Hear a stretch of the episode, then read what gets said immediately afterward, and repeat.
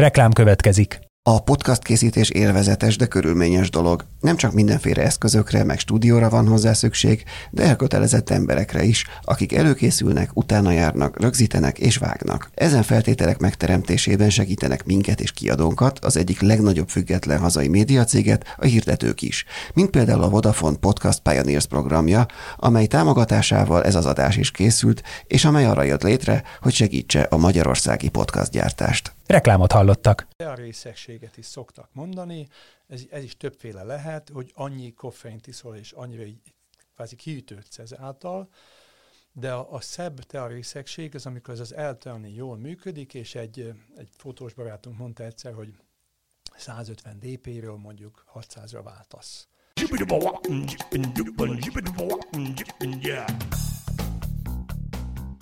Üdvözlöm a hallgatókat, ez itt a 24.hu filéző podcastja. Én Inkei Bence vagyok, Jankovics Márton a műsorvezető társam, és ezt elmondom azoknak, akik már régóta hallgatnak bennünket, hogy Jánosi Villővel vezettük ezt a műsort, ezt a podcastot. Ő viszont most már nem dolgozik a cégnél sajnos, úgyhogy mostantól kezdve jellemzően Marcival csináljuk, folytatjuk ezt a, a, a, pot, a, a filézőt ami viszont megy tovább, és a mai vendégünk Tálos Gábor, a Joe Joe, ez, ezt nem is akartam kérdezni, igen, ha jól fogom dzsungel. Igen, igen tehát a teaháznak a vezetője, mondhatjuk így vezetője, vagy, vagy mi a vagy tulajdonosa? Tulajdonos, alapító. Igen, alapító, igen. Úgyhogy a mai témánk az a, az a, az a teázás lesz és hát az első, aki nem ismerné, annak rövid annyi, hogy az elsősorban egyértelműen a kereti teázásról szól elsősorban. Igen. Ugye? Igen, Tehát... igen. Tehát alapvetően, hogyha táról beszélünk, akkor kettő dolgot lehet mondani. Az egyik ugye a, nálunk a hibiscus tea, meg a, meg a kamilla tea, még a franciáknál van ez, hogy azt mondják, hogy té, meg infúzión. Tehát uh-huh. az egyik az a tea, Camellia sinensis és ennek az alfajai, a másik pedig a mindenféle forrázat. Tehát mi a teával, Camellia sinensis foglalkozunk fölként, és ugye ez Ázsiában nő, tehát ázsiai teák. Uh-huh. Ezt akkor gyorsan tegyük is tisztába az elején, mert azért igen, tehát a, ahogy, ahogy mondtad is, hogy a, a, a nálunk minden te, amit, amit, amit annak neveznek. Amit forró vízbe beletesz. igen, igen, hogy hol, hol, hol húzzuk meg a határt. Hát konkrétan Igazán a világban a teát azt arra használják, amikor a Camellia sinensis, ez egy szubtropusi növény, ennek a leveleiből iszunk teát. A többit azt lehetne máshogy is nevezni, de kulturálisan minden, ami meleg és növény is leforrázunk, ezt, ezt mi teának hívjuk. Tehát igazában a tea az eredetileg ez, a, ez az ázsiai növény. Uh-huh. És uh, mikor te, mikor találkoztál először olyan teával, amit nem filterként lógattak a csészébe, vagy pedig, vagy pedig hasonló módokon, ahogy ezt a legtöbben Igen. itthon fogyasztják. Én a 90-es években kint tanultam Kínában, állami ösztöndíja, ott kint éltem Ázsiában, Kínában, ott találkoztam vele először. Tehát és, és egyből, egyből magával ragadott, vagy ez azért neked időbe telt? Ez időbe, ez időbe telt. Amikor én kint voltam, akkor a jászmintea volt ott kint is nagyon nagy sláger, mindenki jászminteát ívott, és akkor néhány év jászmintea fogyasztás után az, az egy kicsit így uh, mellékvágányra került, és figyeltünk a többi teára. Egyébként mit tanultál? Vagy mit? Közgazdaságtan, Közgazdaságtan. nemzetközi gazdaságtan. Uh-huh. És a 90-es években ugye Kína még nem volt ez a, ez a, ez a, nagy, ez a szuper nagy hatalom, mint amivel most nőtte ki magát de hát ott már azért egy érezhet, akkor volt egy érezhető nyitás, ugye? Tehát ott igen, már... igen, igen. Én a diploma munkámat például annak idején a Shenzheni, meg a, a Shenzheni gazdasági élvezetről írtam, ugye az, akkor alakították ki azért, hogy a, a Hongkong visszacsatolásával, vagy visszakapcsolódásával ez, ez simábban menjen, hogy legyen egy köztes terület, ami már alkalmazkodik ugye, a, a, a hongkongi gazdasághoz is és az én témavezetőm, ő például egy 36 éves tanár volt, itt a Nemzetközi Gazdaságtan szakon, aki az IMF-nek akkor a, a tanácsadója volt. Tehát addigra már elindult egy ilyen fiatalabb korosztály, nemzetközi kitekintés, maximálisan elindult ez a, fejlődés. És neked akkor ez még, ahogy most elmondtad, nem a teához kötődött nyilván, hogy oda mentél, Nem, egész nem, máshoz, de hogy, hogy, hogy épp Peking, ha jól, ha jól olvastam, akkor Ezek, Pekingben ezek voltál? állami ösztöndíjak voltak Aha. Annak idején. Ö, lehet, hogy emlékeztek, hogy volt olyan, hogy Moszkvába lehetett menni tanulni, főleg a szocialista országokba, és akkor én hallottam, hogy lehet Kínába is tanulni, a legjobb dolog. De valahogy a keleti, azért a, a keleti filozófia, vagy valami, valami vonzott téged az ország valahogyan, vagy ez az irány? Hát vagy csak úgy egy lehetőség ez, ez adódott, és megragadt? karmikus dolog, de, Ah. de ugye első gimnáziumba mi már mentünk a Körös Csoma Sándor versenyre, és az ő életét tanulmányoztuk, tanultuk, és abból versenyeztünk. A bátyám akkor volt harmadikos a gimnáziumban, első, és mind a ketten indultunk ezen. Szóval, hogy valószínűleg volt valami. Vonzódásunk. Igen, de hát akkor még annyira nem volt, Kína nem volt annyira divatos, mondhatnám. Ugye, tehát vissza sokkal kevesebbet lehetett róla tudni, mint most, és így, így Persze. is nekivágtál ennek a... Persze, hát ö, igen, igen. És, és egyébként nem tudom, hogy mondjuk a 90-es évek óta, és most írunk 2020-at, vagy amikor mondjuk megnyitott, megnyitott végül ez a, a teázótok, mit látsz, hogy mennyit változott? Mert azért nagyon sok ember számára Magyarországon tényleg a tea még mindig a, a gyümölcstától a nagyon sok mindenig Igen. terjed, és nem feltétlenül értik, hogy miért le, kell két órát ücsörögni egy, tea egy tea igen. mellett, Igen, és igen. hogy, hogy azért látsz-e valami eltolódást abba, hogy kicsit jobban bejön az, hogy, mi, hogy ennek egy kultúrája van, meg ilyesmi. Igen. Hát 20 évvel, 25, ugye, ami, miután én lediplomáztam, éltem egy fél évet Tibetben, meg egy fél évet még Indiában, és úgy jöttem haza. Azon, a, ha szabad néhány mondatot, azért az a legmeghatározóbb időszak volt az életemben, mert ugye már nem kellett tanulnom, de már megszoktam Ázsiát, azt vannak országok, például Indiát is érdemes megszokni, tehát ez nem, hogy oda mész és akkor egyből. Az nem is könnyű, tehát az európaiak... Igen, Nem, de hogyha megszokod, és úgy belelazulsz, akkor nagyon jól működik, csak az egy pici idő kell. Tehát én azért már az 5-6 év alatt előtte megszoktam Ázsiát, és a Tibet az nagyon nagy ö, ö, nyomokat hagyott bennem, nagyon izgalmas volt, és India is. És amikor hazaértem, akkor a bátyám akkor kezdte el a boros pályafutását, akkor alapítottak két barátjával egy boros céget, hogyha lehet mondani, ez a bortársaság Persze. és amikor megérkeztem, akkor emlékszem, hogy egyszer-egyszer mondtam, hogy tea, az is milyen izgalmas, de ugye a bor már elindult, tehát én 16 éven keresztül borral foglalkoztam, és utána sűrődött vissza a, a, a tea az életembe.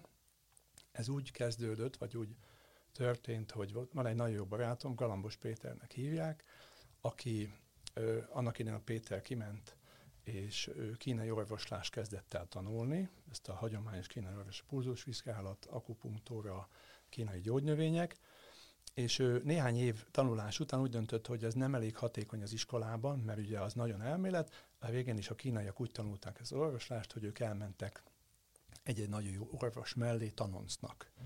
És akkor Péter is ezt csinálta, elment egy másfél évig Yunnanban, Kunming városában, egy hat gyermekes család, ahol minden gyerek kínai orvos lett, és a papa az 500 leghíresebb kínai orvos között volt, és őtőlük tanult. Tehát konkrétan ott ült a, az orvos mellett, ő is megvizsgálhatta a beteget, és a, az orvos diktált neki, hogy milyen gyógynövényeket állítson össze. És ebből az ilyen nagyon élő tudásból tanult, és utána úgy döntött, hogy nagyon jó, nagyon jó, de őt nagyon érdekli a buddhizmus és a tibeti gyógyászat is, és a tibeti joga, mindenféle, ami ehhez kapcsolódik, és akkor elment Tibetbe. Elvileg úgy volt, hogy diplom után mi, mi, mi találkozunk, tehát én is elmentem egyik irányból, ő északról, és akkor ő valahol megállt, tehát mi akkor nem találkoztunk, és ő ott is maradt 12 évig Tibetben. Uh-huh. Az konkrétan azt kell elképzelni, hogy 4, 4000 méter magasan ö, télen akár ott ülsz barlangokba, meditálsz, jogát tanulsz, ez egy, ez egy másik, hogy mondjam. Tehát ez akkor tényleg egy ilyen teljesen, ahogy az ember fejébe él Tibet, ez a ilyen sztereotípiaként, hogy ott akkor ez a lehet- Lehet spiritualitásnak. ilyet csinálni, az egy Szóval- nagyon nagy rászállás. Én nekem fél év után azt mondták Tibetben, hogy nagyon hideg van, nyugodtan induljak haza. Tehát nekem nem ezt, nem ezt a szánta a sors. Péter kimaradt, nagyon sokat tanult ott, és amikor utána lejött a hegyekből, és ez nagyon érdekes, mert ahogy felment, nem volt mobiltelefon, internet minimális, mi az iskolában, ott ugye az egyetem, a Peking Zsemmin Egyetemen volt egy-két számítógép, ott már valamit csináltunk, és amikor lejött a Péter, akkor ez minden átfordult. Ez ugye 93-tól kb. 2005-ig, amit beszélünk, és utána is ő sokat kint élt Kínában, előkerült, előtte nem sokat tudtunk róla, és akkor, akkor kezdtünk el teázni. Mert Péter hozott haza teákat, ugye sokat fejlődött a úgymond kommunizmus, vagy a, ez a szocialista te, ö, termelés, uh-huh. nagy mennyiségű termeléshez képest, ott már kezdett szintén visszafinomodni a tea, és akkor kóstoltunk sok teát vele, és elhatároztuk, hogy ez mennyire jó dolog, hogy akkor én is tudok többet kimenni, együtt járjuk a hegyeket. Tehát igazán ez volt a, a, az ő inspirációja volt, meg az, hogy ő kint van, és ugye az egész kapcsolatrendszer, a, hogyha megyünk, ez máshogy alakul. És akkor visszatérve arra, hogy milyen a telhelyzet, amikor mi elkezdtük a bortárságot 95 környékén, 93-ban, akkor, hogyha valakit megkérdeztél arra, hogy Cabernet Sauvignon, uh-huh. az már úgy lefelezte a csapatot, és utána az, hogy melyik vidékek, termelők, ugye Malatinszki Csaba, Bok József Gerelati, akkor kezdték Szepsi István Tokajba. Szóval ott volt még egy ilyen ö, pislagás, azt kellene mondani. Nagyon sokan normál, ilyen vizes pohárból itták a borokat, akkor az, hogy talpas pohár, meg aztán, hogy, hogy Riedel pohár, ez, ez minden szépen ö, attól kezdve alakult ki mai napra ugye egyértelmű, hogy hát vannak talpas poharak, vannak ilyen-olyan formájuk, tudod, az a, a barik korszaknak is vége van már, de tudod, mi ez a barikbor, és nagyon szépen edukálódtunk, megtanulta mindenki ezt. Szerintem a teában most még mindig ott van a, ha szabad azt mondani, a, az általános vásárló, hogy ahol voltunk a borban annó. Uh-huh. Tehát, hogy ez az édes vörösük van-e, és a legjobb a somló jufark, ugye, kb. Uh-huh. Tehát ha most valakinek azt mondod, hogy ulong, akkor kb. lefelezted a, a csapatot ebben. Tehát azt gondolom, hogy még eléggé az elején járunk, viszont vannak helyek, amik nagyon régóta nagyon jól képviselik ezt. Például ott van az Ezerte a Váci utcában, a Gáborék ugye 20 évvel ezelőtt kezdték, és aki úgy mondjuk körülöttük van, azért elkezdi ezeket ismer, megismerni. Vagy ott van a Flying Bird, az Annáék, ezek mind, ők is legalább 10 éve, vagy 8-10 éve ott vannak. Tehát van egy kör, de valahogy a nagy közönséghez még nem teljesen jutott el a tea. De erre egyébként vannak jelek, vagy, vagy ti ezen gondolkodtok, hogy mondjuk hogy működött ez a bornál annak idején, és e- ezért így aktívan lehet tenni túl azon, hogy ti csináltok egy szuper teázót, meg mások is csinálnak, Igen. de hogy, hogy ilyen kicsit ilyen kimenni a úgymond a barlangból, és így edukatívan így próbálni ezt terjeszteni? Igen, hát ami, ami nagyon jó a, a dologban, hogy a bor után jött a sör, jött a kávé, specialty kávé, csokiban is, ugye most már vannak ezek a bean to bar uh-huh. csokoládék, szóval mindenben kezdődik a finomodás, a, a pékekről ugye nem beszélve, tehát ott fantasztikus nagy változások vannak. Ezek mind egy picit egyértelmű dolgok. Egy kenyér finom, érzed, kávé az egyből működik. A tea azért lassabb, mert a hatása is lassabb, és az egész teázás egy picit odafigyelősebb. Ezáltal ugye kicsit több idő kell, ami a legkevesebb van most mindenkinek, az az idő, Viszont van most mindfulness, nagyon sokan jogáznak, nagyon sokan azt mondják, hogy oké, okay, jó a pörgés, de néha jó lenne kicsit hátradőlni, megállítani az akatolást, tehát ez, ez mindenképpen benne van a levegőben. Azon kívül nekünk az a nagy szerencsénk, ha szabad ezt mondanom, azon kívül, hogy ugye a, én a bortárságnál szocializálódtam, tehát nagyon sok kedves barátom van az éttermesek között, a szomelék között, akár a vevők, akik azt gondolom, hogy most kezdenek el nyitni a teákra. Tehát a legelső éttermi vendégünk, vagy éttermi partnerünk, ez a borkonyha volt, ami nagyon nagy dolog, hogy a, a Kalocsai Zolék annó szerintem 2015-ben azt mondták, hogy oké, okay, ők szeretnének egyet váltani, Zoli ismert, és akkor eljöttek, és teáztunk együtt, és azóta egyen jobb tájuk, vagy a kettővel jobb tájuk van, mint lehetne. Tehát a gasztronómiában is lehet nagyokat lépni. Ott ugye annak van egy, egy felső határa nem csak árban, de időben és odafigyelésben, de az, hogy a, mostanra az Onyx-tól a standon keresztül a ez Espresso Embassy például, hogy a kávés világból, mind uh, Jojo teát tartanak, azért ez, ez mutat egyfajta változást. És uh, mikor itt te utoljára garzon teát például? Garzon teát, uh, húha, azt nem tudom. Azt nem tudom. A garzon amúgy különben nem volt olyan nagyon rossz teát. Tehát a, a régi garzon teák, ugye ott is volt uh, például uh, Grúziából tea, hmm. meg Indiából. Tehát majdnem azt merem mondani, hogy az még talán minőségben lehet, hogy egyen jobb volt, mint amiket néha iszunk most. Tehát vannak ezek az Earl Grey, amik itthon ugye, ezek a Twinings, stb. vannak ezek, ugye ezek a Uh, Igen, hát azt szoktam mondani, ezek hogy, a... hogy ez, hogy azt mondanám, hogy ez a, az a tea ízűital, tehát mm. igazán a tea, amikor 100-200 éve az orosz cár karavánokat indított, hogy hazavigyen teákat, hajókon szállítottak teákat, azok azért sokkal jobb teák voltak, mint amiket mi most nagy mennyiségben iszunk. Ezek melegítő hatású, vagy melegítenek, finomak, könnyen érthető. A tea az nem itt kezdődik. A mi legnagyobb handicapünk az, hogy teának hívják, azt nem itt árulunk. Ezért szoktam azt mondani, hogy megyek és ulong, iszom egy ulongot, mert akkor mhm. az egyel van. Most már az, hogy borozok, az egy nagyon ö, jó, jól hangzó dolog. Megyünk borozni. Ez 20 évvel ezelőtt, aki ment borozni, meg borozóba, az nem azt jelentette. Mm. De az, hogy ittam egy finom Sauvignon Blanc, akkor ez valahova elteszi az egész világot. Tehát a teának a legnagyobb nehézség most az, hogy teának hívod. Tehát amikor két-háromszáz éves teafának a leveleit iszod, az ugyanúgy tea, mint amikor a dobozban megveszed a filtert. Uh-huh. De ez, ez ég is föld. És, és mi, mi az, amit uh, ugyan mi most már kaptunk ugye egy kis ízelítőt, Igen. mert ezt a hallgatók nem tudják, de mi már itt uh, te a hatás alatt alá kerültünk, mert itt volt Gábor olyan kedves, és megkóstoltunk pár teát, de hogy, és ott már egy picit beszéltünk erről, de de, de most is Léci foglald össze, hogy mi az, ami, amiben ez radikálisan más, mert mint mi az, amit tud az igazi tea, ami, ami teljesen más túl azon, hogy meleg és esetleg jól esik csak úgy, ami, amiért érdemes ezt belefektetni, ezt az energiát és időt. Igen. A, a te az ugye többféle oldalról megközelíthető. Az egyik ez a gasztronómia, meg az ízvilág. Abban is nagyon sokat tud mutatni, tehát egy jó ulong, egy, egy, egy sötét, ö, sütött ulong, az teljesen más, mint egy világos tájvani magashegyi. Tehát óriási nagy változatossága van, ha odafigyelünk.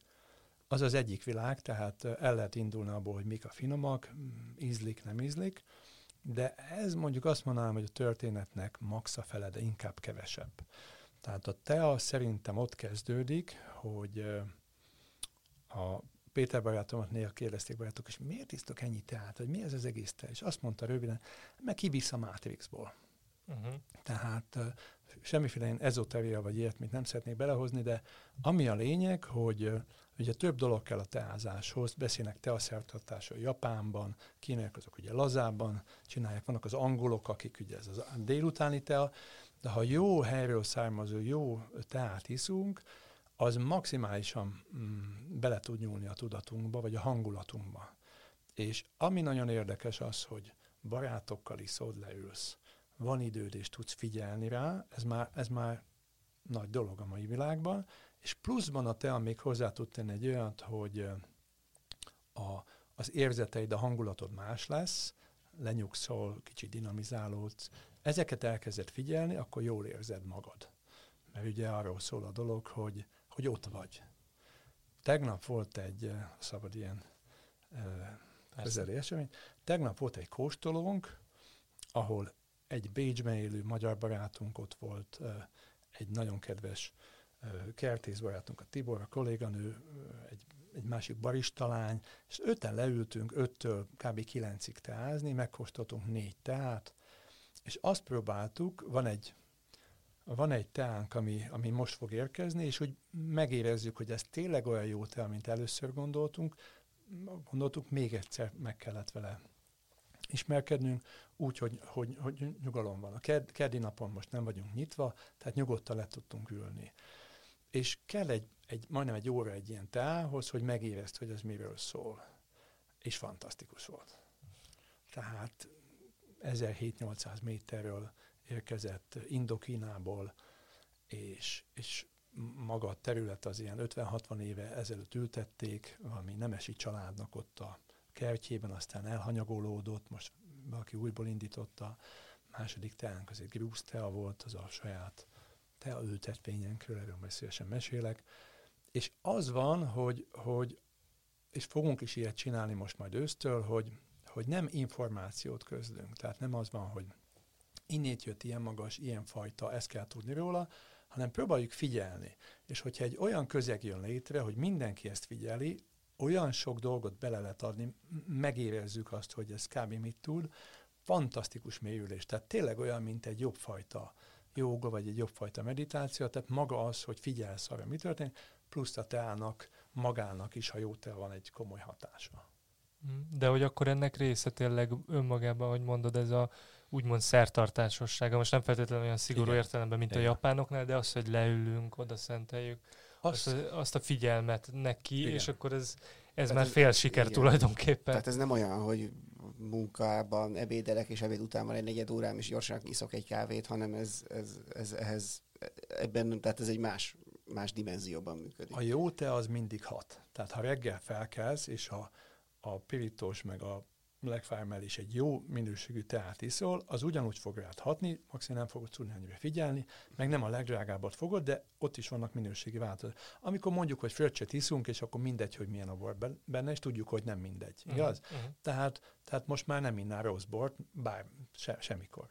Itt ugyanaz van, hogy vannak olcsóbb teák, rövidebben ható teák, kicsit gyorsabban értelmezhető, akkor olyat választunk reggel, azt szoktam mondani, hogy ha drága teát akkor kezdje el venni, ha tudsz rá figyelni, és tudod, mit kell figyelni, és érzed, hogy ez, ez, ez tényleg jobb, mint a másik. Viszont én azt gondolom, hogy mindig lehet, tehát jó teával érdemes indítani. Ha van időd és oda tudsz figyelni, akkor tudnak a, a legjobb teák működni. És mielőtt még el, el, eljutunk a saját ültetvényekhez, amikről el, amit említettél, még ez a kínai beszerzés, hogy akkor Igen. ott van ez a Igen. barátod, a Péter. Igen. Gondolom neki ott voltak kapcsolatai, vagy lettek. Maximálisan, Maximálisan, igen, és akkor ti mentek személyesen igen, igen, termelőkhöz, tehát ezek e, ilyen családokat van, kell elképzelni? Ahogy a, ahogy a bortárságnál is a legizgalmasabb dolga az volt, hogy mentünk Szepstésához, azt átmentünk a Homonnatilához, vagy az Orémus, aztán ott töltöttünk három napot, ismerkedtünk, kóstoltunk, tehát pont ugyanezt történik teában. Ugye a Péter azáltal, hogy a végén például ő a Pekingi Egyetemen tanított doktoranduszokat kínaiul, kínai és tibeti vallás és ö, filozófiára, azt ugye el tudjuk képzelni.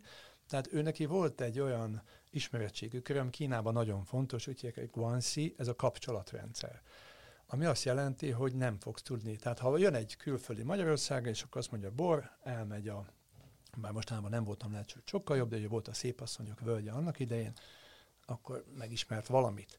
De ha találkozott valakivel, aki azt mondja, oké, okay, menjél, keresd meg Somlón György Kovács Imrét, vagy menjél el a bárkihez mondjuk Tokajba, akkor máshova jutsz. Tehát ez a fajta kapcsolatrendszer, ez nagyon szükséges, és mivel a Péter a, a kultúrvilágban is nagyon benne volt, tehát ez egy, ez egy műveltebb réteg azért akárhogy is, aki ilyen teákkal foglalkozik, ez, ez nekünk egy nagyon jó belépő volt. Tehát elmentünk a Vúi sziklás vidékre, ami egy világörökségi gyönyörű hely, tehát mindenkinek azt mondom, hogyha egy teás helyre kell menni, reggel 6.50-kor indul Pekingből a repülő, két óra alatt ott van a Vúj sziklás vidéken, vagy a hegyvidéken, és az egy ez nagyon, van pontosan? Ez, ez Futyén tartományban, és egy nagyon szép, tehát ilyen, turisztikai is nagyon szép van egy folyó, ami kilenc kanyarulata van ott közte, és amikor megérkezünk, ugye előtte már kapcsolatba lépünk az eddig ismert termelőinkkel, vagy kultúrbarátainkkal, vagy hasonló, és akkor mondják, oké, okay, menjetek hozzá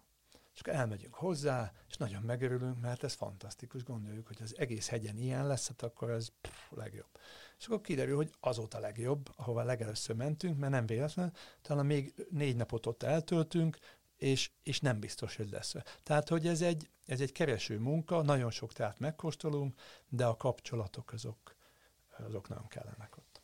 De és, és hogy még visszatérve arra, hogy ugye beszéltünk erről a kínai szocializmusról, meg hogy ez Igen, hogyan változott, Igen, igen. hogy én azt nem tudom még így teljesen most elképzelni, hogy így az kelet-európai élményeinkből kiindulva, hogy ez hogy maradhatott meg, mert ugye itt említettük, hogy hogy ilyen 600 plusz éves Igen. tea cserjék Igen, igen. vannak.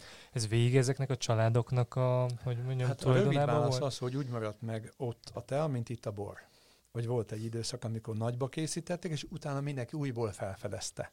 Tehát vannak tradíciók, vannak technikák, de ugye mivel beleolvadt az egész egy nagyobb egységbe, szépen elkezdtek kiemelkedni. Tehát tajvaniak jöttek például, ahol mondjuk a kultúra szép jobban meg tudott maradni, ők is elkezdtek teákat termelni ott, tehát itt szépen visszahozták Uh-huh. a tradíciót, olvastak róla hasonló. Hát ugye, amit beszéltünk, hogy 600 éves fák, azok ugye az erdőben vagy a dzsungelekben ott, ott vannak. Oda még a kulturális forradalom sem ért el. Az nem, nem, de például a 70-es években voltak nagy területek, ahol több száz éves fák voltak a domboldalakon, ezeket kivágták, és újból telepítették jobb esetben teával, csak ugye alacsonyabb, könnyebben szedhető, mint a boroknál nálunk is. Voltak a gyalogtőkék Fennehegyen, nem is nagyon bolygatták, inkább lejöttek a laposba, és ott termelték. Szóval azért voltak nyomai sajnos a, tehát voltak ö, veszteségei a, a dolognak, de azért nagyon sok minden megmaradt, meg ugye ezek hegyi törzsek ott a tájföldi, vagyis a burmai határ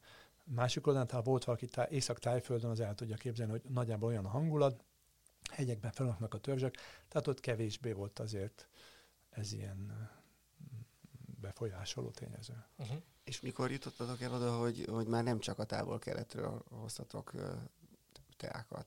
Hát Kínával kezdtük, ugye az a nagy kapcsolat, meg mind a ketten beszélünk kínaiul, tehát ez nagyon jó.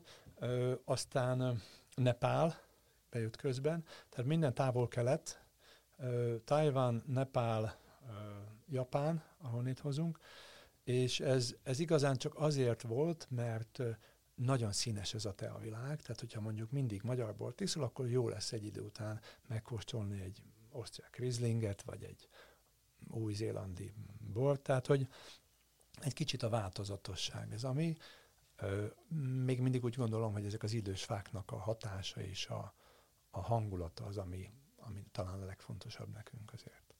És ez a Grúzia, ez... Igen, ez egy új keletű dolog, ez tavaly előtt ö, én ö, láttam egy, ö, egy ilyen felhívást így a teás körökben, hogy észt fiatalok, akik előtte tudom, buszvállalatot vezetett az egyik egy 130 fős buszos céget Észtországban, tehát hét észt fiatal összefogott, és kitalálták, hogy, hogy ők meg fogják újítani, vagyis ö, elmennek Grúziába, és teát fognak készíteni. A grúz történet, erről van időnk beszélni? Persze. Jó. Tehát Grúziában az van ugye, hogy a grúzok már a 19. század végén ott telepítettek teákat, az oroszok is szintén ugye a forradalom után, tehát egy 1930-ban volt egy nagyobb lendület, és utána 1950-ben. Szovjetunióban megnézték, hogy melyik állam mit tud a legjobban, és ha jól hallottam, akkor az örmények lettek a, a számítástechnika, vagy mindenféle ilyen technikai dolgok valamiért, meg ugye a birkózás volt Mhm. még náluk ott, ugye a királyok miatt. És a, a grúzoknak a területe, kicsit még Azerbajdzsánt lehetne mondani, ugye a, a Kaukázustól délre van, ott van a Fekete-tenger, tehát ideális teatermő vidék, és amikor ugye az orosz, még a cár annak idején, meg a többiek ugye megszerették a teát, főleg az északi hidegebb vidékeken, azt mondták, hogy nagyon jó, akkor mi is elkezdjük. És ebben a két időszakban nagyon nagy területeket ültettek be, az, or- az oroszok voltak annak idején a Szovjetunióban, az 50-es évek, akik megcsináltak az első ö, tea kombájnokat, tehát a, a, nem tudom, egy méter magas ö, tea bokor fölött egy ilyen hídszerűen megy végig a kombájn, és nagyon nagy mennyiségeket tudtak gyártani. Ezáltal is ugye az egész ö, hát Szovjetunió, de még egy kicsit a szocialista országokat is ugye el tudták látni. És itthon azt a grúz teát azt hirdették. Ez és így meg van, is ez, ez a azonos, igen. Igen. Tehát voltak az indiai teák, ceyloni tea Ceyloni, volt akkor, ugye, tehát ezek a nosztalgia teák. És az volt, hogy amikor a 90-es években a Szovjetunió felbomlott, ugye az orosz grúz viszály után a, a, az oroszok bolykottáltak mindent, amit a, a, a grúzok készítettek, a borokat, teákat, és azt kell elképzelni, hogy egy három-négy-öt év alatt az egész hatalmas nagy teaipar az összedőlt. Tehát mi voltunk tavaly nyáron a film a Boldizsára, meg egy kedves a Lőrincel, voltunk uh, Grúziában, és olyan hatalmas nyár, nagy gyárakban voltunk, ahol több tonnás feldolgozó gépek voltak, felül megérkezett a teherautó, beöntötte, szóval ez egy nagyon nagy industri volt, a minőség az egy, ez egy másik dolog, de aztán utána ez megállt. Tehát azon a környéken 20 éve az embereknek nem is nagyon van munkája. A háztartásokból, vagy a háztáiból tudnak élni kis mezőgazdaság, de igazán ott semmi nincs ezeken a hegy- hegyeken, és ezek a barátaink kitalálták azt, hogy az orosz állam, az orosz, a grúz állam azt mondta, hogy oké, okay, itt vannak ezek a területek, akinek, aki akar ezeket gazdálkodni, akkor az, az bérelje ki 25 évre nagyon olcsón, de az fontos, hogy gazdálkodjon. És nagyon kedvesen a Hanneszék elmesélték, hogy az volt, hogy bementek ők ott a, a, a grúz hivatalba, hogy mondták, hogy akkor ők szeretnék, tehát, és mondták, jó, jó, hát mutassa meg melyiket. Mondták, hogy hát ők nem tudják, hát mi se tudjuk, hol vannak azok már. Ami nagyon fontos, hogy 20 éven keresztül ez hát bio. Tehát benőtte minden, elvadultak, és konkrétan azt mondták, hogy a Google satellite-ból tudták megnézni, hogy melyik falunak a környékén voltak olyan jellegű hogy mondjam, elrendeződések, amiből lehetett sejteni, hogy ott van valami.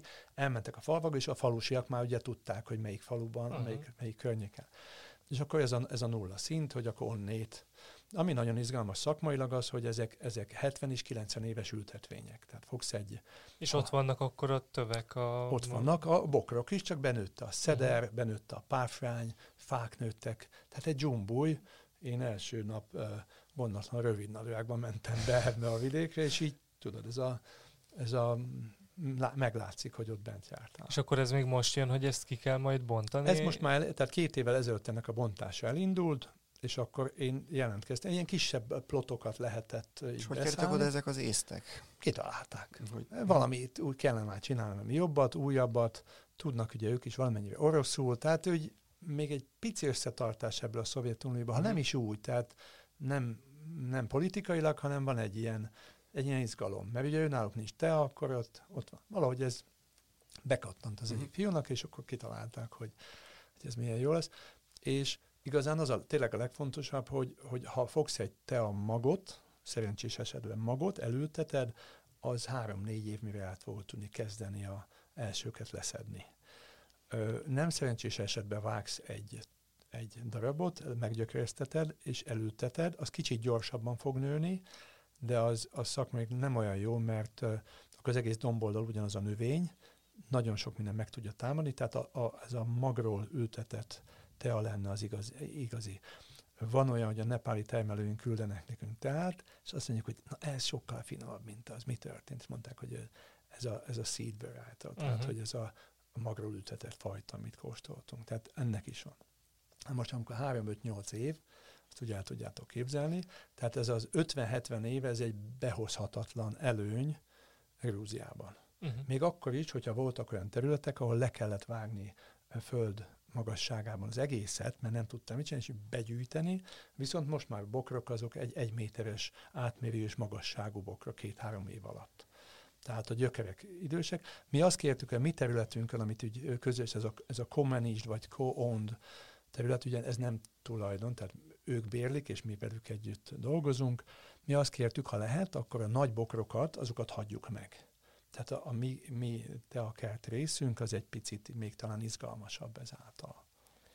És egyébként ez a mondat, hogy ez az 50-60 év, ez behozhatatlan, és ugye beszéltünk már a 600... Hát 50, 60 év múlva hozható. Ez ugye, igen, igen, de hogy, hogy amúgy ennek van egy limitje, vagy, vagy ez így a, vé, a te a végtelenségig, hogy mondjam, egyre nem esedik? Tehát, hogy mondjuk egy 200 éves te a fáról attól, attól függ, hogy milyen lesz ízt akarsz kihozni Aha. belőle, mit akarsz készíteni. A japánok, azok nagyon sok, 15-20 év után kivágják a, a bokrokat, és újból ültetik, mert ők nagyon szeretik a zsenge, nagyon friss, ilyen ét, éteri, ízű, könnyű, könnyű teákat. Na most azt az idős már nem fogja tudni. Ez a a csirke meg a tyúkból, hogy mit uh-huh. tudsz Mhm. például készíteni. Tehát az idős fának nekem nagyon nagy ereje van, meg nagyon nagy üzenete, de ha nem olyat akarsz, akkor ugye tehát a, a somlói borokból nem tudsz mondjuk olyan jó reduktív borokat készíteni, nem érdemes, mert ott van egy vulkanikus talaj, van egy ráadásul idősebbek a tőkék, ugye, akkor az mást fog megkívánni, vagy más, más ízvilágot fog hozni. Egyébként neked ez a, a ugye említetted, hogy a, a borral foglalkoztál sokáig. Ö, a bor és a tea viszonya az neked, vagy, vagy van így átjárás? Mert ugye ott is azért valamennyire az ízlelés, Igen, meg ezt az igen, egészet igen. így elkezdi figyelni az ember, hogyha Igen. nem csak úgy lehajtja, Igen. hogy, hogy, hogy neked az így segített ahhoz, hogy aztán a teát is felfedezd? Maximálisan, igen. igen. Tehát ez az ízvilág, ahogy mondtam is az előbb, hogy szomeliék, éttermesek, tehát valahogy ők egy, ők egy jó célcsoport olyan szempontból, hogy már annyi mindent kóstoltak, hogy ez is és egy izgalmas kaland nekik, tehát ilyen szempontból maximálisan van átmenet, viszont visszafelé is hat a dolog, tehát mióta kínaiak azt mondták három pohár tea után, na, a testérzeted milyen? És akkor ugye az elején nem tudod, hogy ez most mit kezd vele, és elkezded figyelni, akkor rájössz, hogy vannak még olyan mélységek, olyan dimenziók, amit akár a borban sem mindig figyeltél, tehát amikor tíz bort végigkóstolsz, most ugye kávéban ez a cupping lenne például, és akkor megpróbálsz ott valamit abban a pillanatban egy keresztmetszetből kihozni, és lehet, hogy az az bornak kicsit több idő kéne, hogy ki, ö, kinyíljon hasonló, és azt már nem biztos, hogy el fogod tudni kapni. Tehát a teánál az, amikor mi teát választunk, akkor soha nem választunk úgy, hogy megkóstoltuk hármat, négyet, és ez a finom.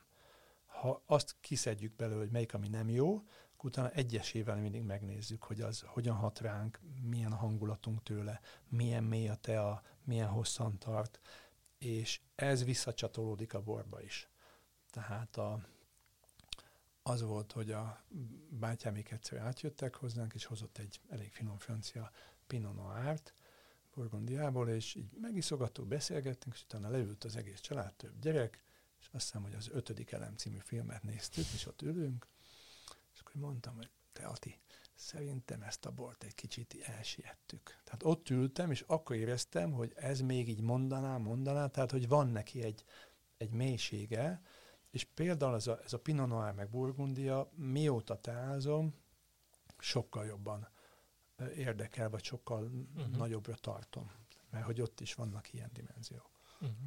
Egy, egy átlagos nap hány fajta teát iszol? Hát ez attól függ, hát tegnap mondjuk itt, ittam négy félét, három-négy órán keresztül, nem minden nap iszom nagyon sok teát, és az, hogy, hogy az is különbség, amikor leülünk és kóstolunk, és beszerzési kóstoló, és akkor keresünk, vagy az, hogy tényleg egy hangulatot szeretnénk barátokkal. Nem változó. De akkor gondolom, mert mi például, ahogy említettük, hogy itt a, az adás előtt kóstoltunk, volt, volt hideg Igen. tea is, tehát Igen. az, azok, azokat például ilyenkor nyáron. ezek- Igen, igen, igen. Én általában azért eléggé szeretem a meleg teákat. Nekem az egy, az egy nagyon jó dolog, hogy meleget iszom a melegben, az valahogy nagyon jól működik. Viszont nyáron nagyon jó ez, a- ez a mizudashi vagy cold brew-nak nevezett hideg áztatás, mert akkor ugye hideg vízbe teszed bele a teát, beleteszed egy egész éjszakán át, más ízek fognak kiázni, kevesebb koffein, több zöld anyag, tehát egy más összetevő dolog lesz. Én azt sem teljesen jéghidegen iszom, ahogy kiveszem a hűtőből, hanem picit várok, hogy felmelegedjen, gazdagabb legyen az ízvilág. Tehát ez például egy nyári, egy fantasztikus üdítő dolog, mert nem kell hozzá semmit tenned, jó, jó ízei vannak, és, és maximálisan. Nektek milyen volt? Kifejezetten Igen. jól esett, igen. Igen. Igen. De most, hogy mondtad a koffeint, mennyire váltja ki, vagy mennyire tudja te kiváltani például a kávét adott esetben, hogyha valaki mondjuk nem feltétlenül az íze miatt, hanem a koffein hatása miatt issza a, Igen. a kávét. Hát más a, a teának és a kávénak a, a hatás, a hatása. A kávé szerintem eredetileg az egy afrodiziákum is volt.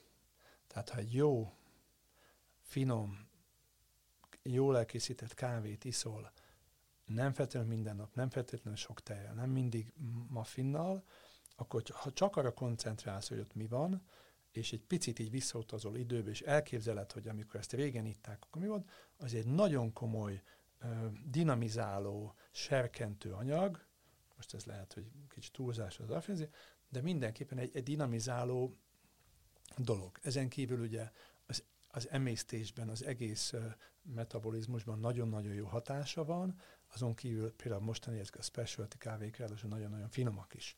Olaszok is jók az olasz pörkölés, de hogy tényleg itt ízeket lehet. Tehát izgalmas az íze, és egy nagyon jó hatása van, ami, ami máshogy működik, vérkeringés, tényleg ez a dinamika. A tea ugye attól függ, hogy milyen teát iszunk, teának van a koffein mellett, tehát hogyha a kávét ki akarjuk váltani, vagy azt mondjuk, hogy egy picit túlpörget, vagy amikor abba hagyja a kávé, akkor kicsit így magányosnak érzem magam, mert ugye van egy ilyen hiányérzet, amikor az elfogy, akkor ugye a tea lassabban hat, kezdi, és lassabban fejezi be. Tehát vannak olyan teák, amik tudnak így dinamizálni, de ami az érdekes szerintem, hogy a kávéban, vagy a teában a koffein mellett van egy másik fontos összetevő, ez az L-teanin, ami egy olyan aminósav, ami az agyban az alfa hullámoknak a keletkezését segíti. Tehát konkrétan ugye van egy dinamikánk, amit kapunk a koffeintől, és van egy olyan anyag, ami pedig egy picit alazítás. Tehát ez az éber nyugalom, azt szoktuk mondani. Uh-huh. Tehát, hogy egy jó teának a legjobb hatása az, hogy de ugye persze mindenféle teáknak különböző, de alapvetően ö, tudsz cselekedni is, de nem vagy frusztrált, hogy minden áron valamit kell csinálnod, tehát nem ez a nagyon ö, agresszíven hat, és ez az eltanin hozza be ezt a fajta nyugalmat, amit azt szoktam mondani, olyan, mint hogyha mondjuk az Észak-Balatonon egy kétárnyas fa közé kifekszel egy függőágyba, egy órát ott vagy, nem alszol el, és lesz, lesz egy állapotban. Hát ez a, ugye a béta meg az alfa, tehát ugye uh-huh. különböző agyi működések. Ami a fontos, hogy, hogy van, egy, van, egy, van egy kisimultsága is a dolognak. Tehát van egy dinamika plusz a kisimultság. Ez már szinte ilyen yin és yangnak hangzik. Hát ezek így összeadódnak a kettő együtt nagyon jól működik.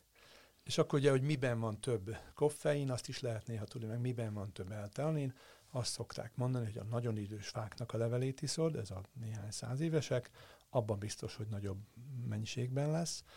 Ha nagyon pici, fiatal ügyeket iszol, nagyon koraiakat, ami éppen, hogy csak elindul, abban is egy nagy dinamika van, a természeténél adódóan, és a harmadik, hogy minél magasabbra mész egy hegyen. Tehát amikor felmész, a magas hegyi teáknak sokkal magasabb ez a kvázi nyugtató hatása. Mm. Tehát a nyugtatót nem úgy kell elképzelni, hogy bealszol. Lehet, hogy bealszol tőle, mert olyan te, a tested, alapvetően egy, egy higgadtabb állapotba kerülsz.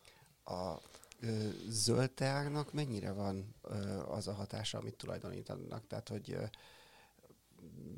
tehát például most onnan az jutott eszembe, hogy van egy 19. századi ilyen, ilyen, ilyen rém novella, vagy horror novella, és Sheridan Lefedő azt hiszem, Igen. így kell kiejteni egy, egy szerzőnek, a, az a cím, hogy Zöld tea, és ott arról szól, hogy van egy, egy pap, aki folyamatosan zöld teát iszik, amikor ír valamit, és elkezd halucinálni, és egy, egy majmot halucinál végül, aki mindenféle dolgokra kényszeríti őt, és hogy a végén derül, hogy ez volt az egésznek a titka, hogy, hogy túl sok zöld teát ivott, és hogy ettől kezdett halucinálni, van egyéb, és azóta is lehet azért a zöld találkozni ilyen, ilyen vagy a zöld kapcsolatban ilyen Igen mennyire, Azért, gondolom ami, ez egy, nyilván ez egy ami, túlzás. Ami Biztos először, a kávélobbi találtak ki ilyen antitás propaganda. Ami, ami először eszembe jut erről az, hogy van egy csan történet, nagyon jó csan történetek van. A csan ugye az a zennek a kínai, ered, hogy mondjam, Kínából származik a zen, Japánban zennek hívják, és Kínában csannak, és van nálunk a, a teaboltban is egy nagyon jó kis ilyen képregény, amiben csan történetek vannak. De az a lényeg, hogy a,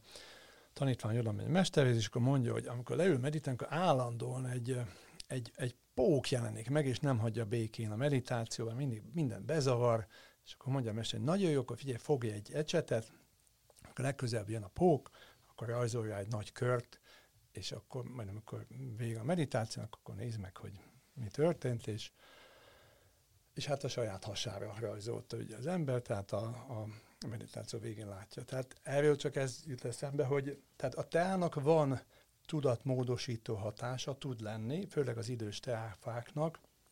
Ez ugye, ez nyitottság kérdése is. Tehát a kínaiak azt mondják, hogy ha hogyha ilyen teákat iszol, nagyon jó teákat, akkor azt szokták így kínai gyógyászatban leírni, hogy kinyitja az energiacsatornákat, és olyan állapotban leszel, amilyenben lennél, hogyha nem lenne stressz. Tehát ugye a, az egész kínai gyógyászatban, amihez kevésbé értek, csak amikor Péterrel voltunk valakor, ugye mindig hallottam, az van, hogyha van benne egy, egy flow, egy áramlás, akkor ugye akkor jól érzed magad, és minden jól megy. Kínaiul az a szó, hogy szerencsésnek lenni, ez a haüncsi, ez szó szerint jól áramlik a csi, jól mozog a csi. Tehát nincs egy szerencse, hanem az van, hogy haüncsi.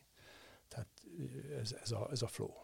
És a besegít akkor a jó te, vagy és, a, és, és így van, hogyha ugye a betegség megtámad, akkor valami stressz, feszültség van benned, ami, ami ott nem, nem hagy téged teljesen laz, lazán.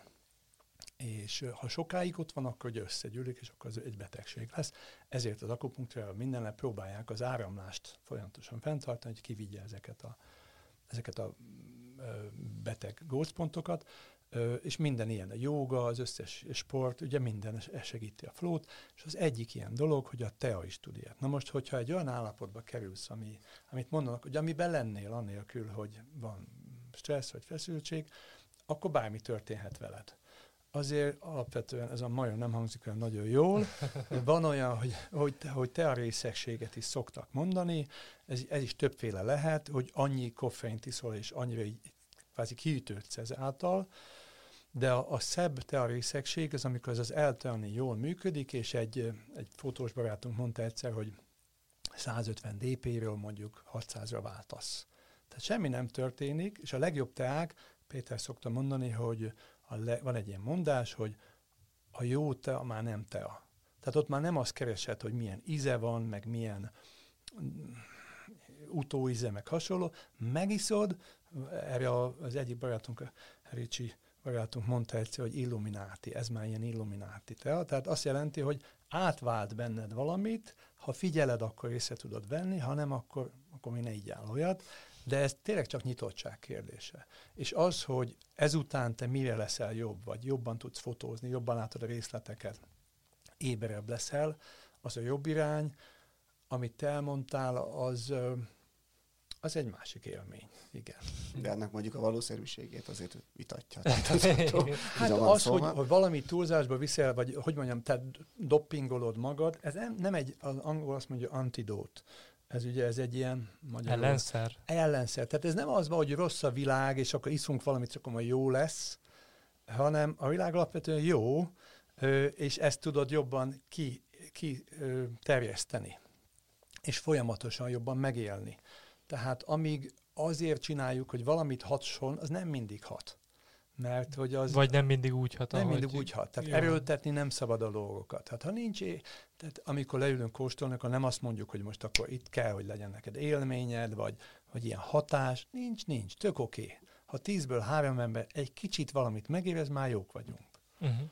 Még azt, hogyha már itt úgyis ilyen kínai mm, kifejezéseket itt ugye be, behoztál és elemeztél, ami szuper, akkor még azt mondjuk már el, hogy a teázó neve, a Zhao Zhu, az, Igen. az micsoda?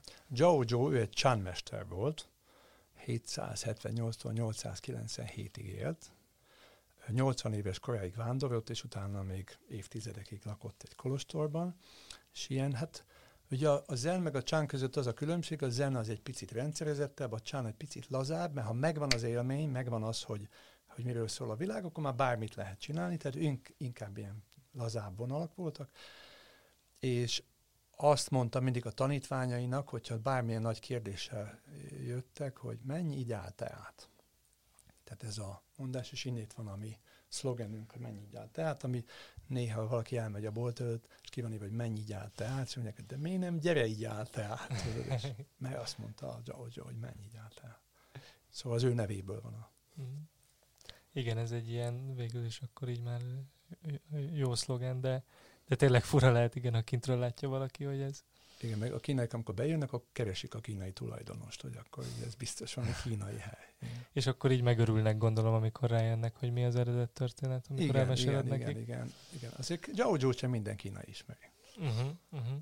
Tudsz még a kínaiaknak is újat mutatni akkor? Hát ha, igen, hogyha de tényleg egyébként erről már egy picit beszéltél, hogy ez így a műveltebb réteg, de még erről akkor egy, egy, egy kicsit mondjál, hogy, hogy Kínában amúgy, ami egy, innen nézve aztán különösen felfoghatatlanul hatalmas ország, és nyilván ezerféle dolog van egyszerre, de hogy, hogy mennyire elterjedt a tea ilyen, ilyen minőségi használata Igen. vagy tisztelete? Hát ahogy mondtam a korábban, ahogy 20 évvel ezelőtt álltunk mi a borhoz, kb. annyira elterjedt Kínában is. Tehát azért az, hogy a helyi teákat iszod, és ugye van a jó bor, a nagyon jó bor, meg a saját, ugye itt is az van, hogy a, a helyi, a környékbeliek azt isszák, ami ott nekik van, ö, egy kicsit ilyen egyszerűbben sokszor. Az, hogy ezt már ö, művészi vagy, ö, vagy odafigyelés, se, ö, tehát a szintet már emelik, ahhoz kell egyfajta nyitottság, érdeklődés, és ez szépen alakul.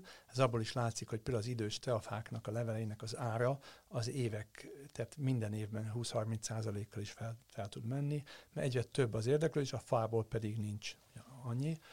Tehát azért ez még azt gondolom, hogy azon a szinten, ahogy mi is megközelítjük, ez még egy kisebb réteg a, a Kínában is. Jó, hát köszönjük szépen. Reméljük, hogy, hogy sokan megfogadják, mert mi is, mi is iszunk majd még tehát ezt a felszólítást. De mondjuk mondtad, hogy, hogy, hogy például az, amit mi is ittunk, az az, az égséget, az, azt fokozhatja. Én például nagyon éhes lettem most arra, Igen. úgyhogy... Igen. Azért a, a, a teázást Kínában is evés után még egy órával szokták elkezdeni. Vannak olyan teák, mint a kávénál is van így egy picit az emésztés segítő hatás. Ö, nagymamám is mindig mondtam, hogy túl sokat, ugye nagyon finoman főzött, és akkor túl sokat tettem, és így el egy korty kávét, és akkor az majd ott elintézi. Szóval a teának is van olyan, hogy digestive, tehát hogy emésztés segítő mhm. teák, de alapvetően érdemes még egy órával később leülni teázni, és így szinte magába teázni. Ha nagyon éhesek, mondjuk a boroknál is az van, hogy nagyon éhesen nem kezdünk el hosszan borozni. Uh-huh. Jó, nagyon szépen köszönjük Tálas Gábornak, hogy velünk volt, és Én megosztotta köszönöm. mindezt velünk. Nektek pedig azt köszönjük, hogy meghallgattátok, és nyugodtan keresetitek a 24.hu-n is, illetve a Spotify, Apple Podcast, bármelyik felületen, amit ti szerettek, úgyhogy hallgassátok majd a további epizódokat is. Sziasztok!